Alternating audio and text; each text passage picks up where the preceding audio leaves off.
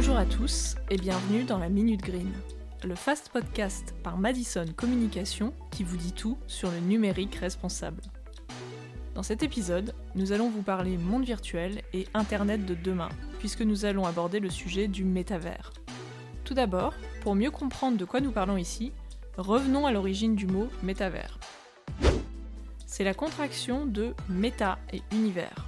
Méta qui signifie au-delà et vers désignant le mot univers. Métavers veut donc littéralement dire au-delà de l'univers. C'est donc un univers parallèle au nôtre, dans lequel on évolue et on interagit comme dans la vie réelle. Sa définition varie en fonction du contexte, mais elle respecte certaines règles. L'univers doit être persistant, c'est-à-dire qu'il doit être ouvert et accessible à tout instant. Il doit être immersif, la réalité perçue et entendue est celle du métavers, via la réalité virtuelle. Et enfin, collectif. L'interaction est au cœur même du métavers. Et c'est une idée qui ne date pas d'hier. On le retrouve pour la première fois dans la littérature de science-fiction des années 90.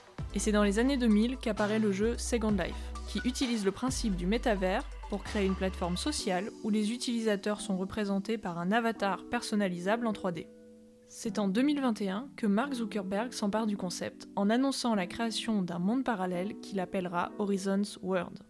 Sa société Facebook change alors de nom et devient Meta, marquant son intention de développer ce qui, selon lui, deviendra le futur de la sociabilisation sur Internet. Son projet?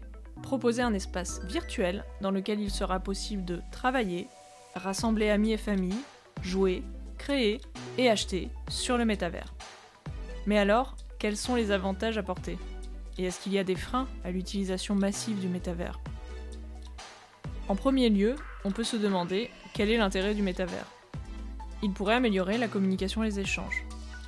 Avec le développement massif des visioconférences au travail, par exemple, la réalité augmentée pourrait améliorer le partage et dynamiser les échanges entre pairs. De même pour le cadre personnel et familial, où les frontières géographiques ne sont plus un problème dans le métavers. Il pourrait également ouvrir la voie de nouvelles expressions artistiques et culturelles, où de nouvelles limites d'espace et de temps pourront être exploitées. Mais, parce que vous vous en doutez, il y a un mais cela pose aussi beaucoup de questions environnementales et éthiques. La première étant celle de l'équipement. Pour avoir accès au monde virtuel, il faut avoir un casque de réalité virtuelle. Actuellement, ces casques sont généralement encombrants et coûtent cher. Difficile alors de les imaginer dans les mains de tous les foyers français. En plus de son accessibilité, se pose la question de l'éthique. Est-ce que le métavers représentera un univers utopique, un outil de libération individuelle, ou bien un univers où le harcèlement, l'escroquerie et la désinformation auront une place trop importante. Nous avons encore trop peu d'informations sur les questions de sécurité, de confidentialité et d'éthique que pourrait poser l'utilisation massive du métavers. Une chose est sûre, c'est un espace qui demandera d'établir des règles de bonne conduite pour que chacun puisse y évoluer sereinement.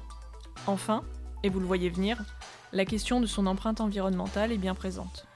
Rappelez-vous, c'est la fabrication des terminaux qui pollue le plus. Ajouter un casque de réalité virtuelle et potentiellement des capteurs tactiles et autres gadgets à notre collection déjà importante d'appareils numériques nous éloigne de l'idéal de sobriété.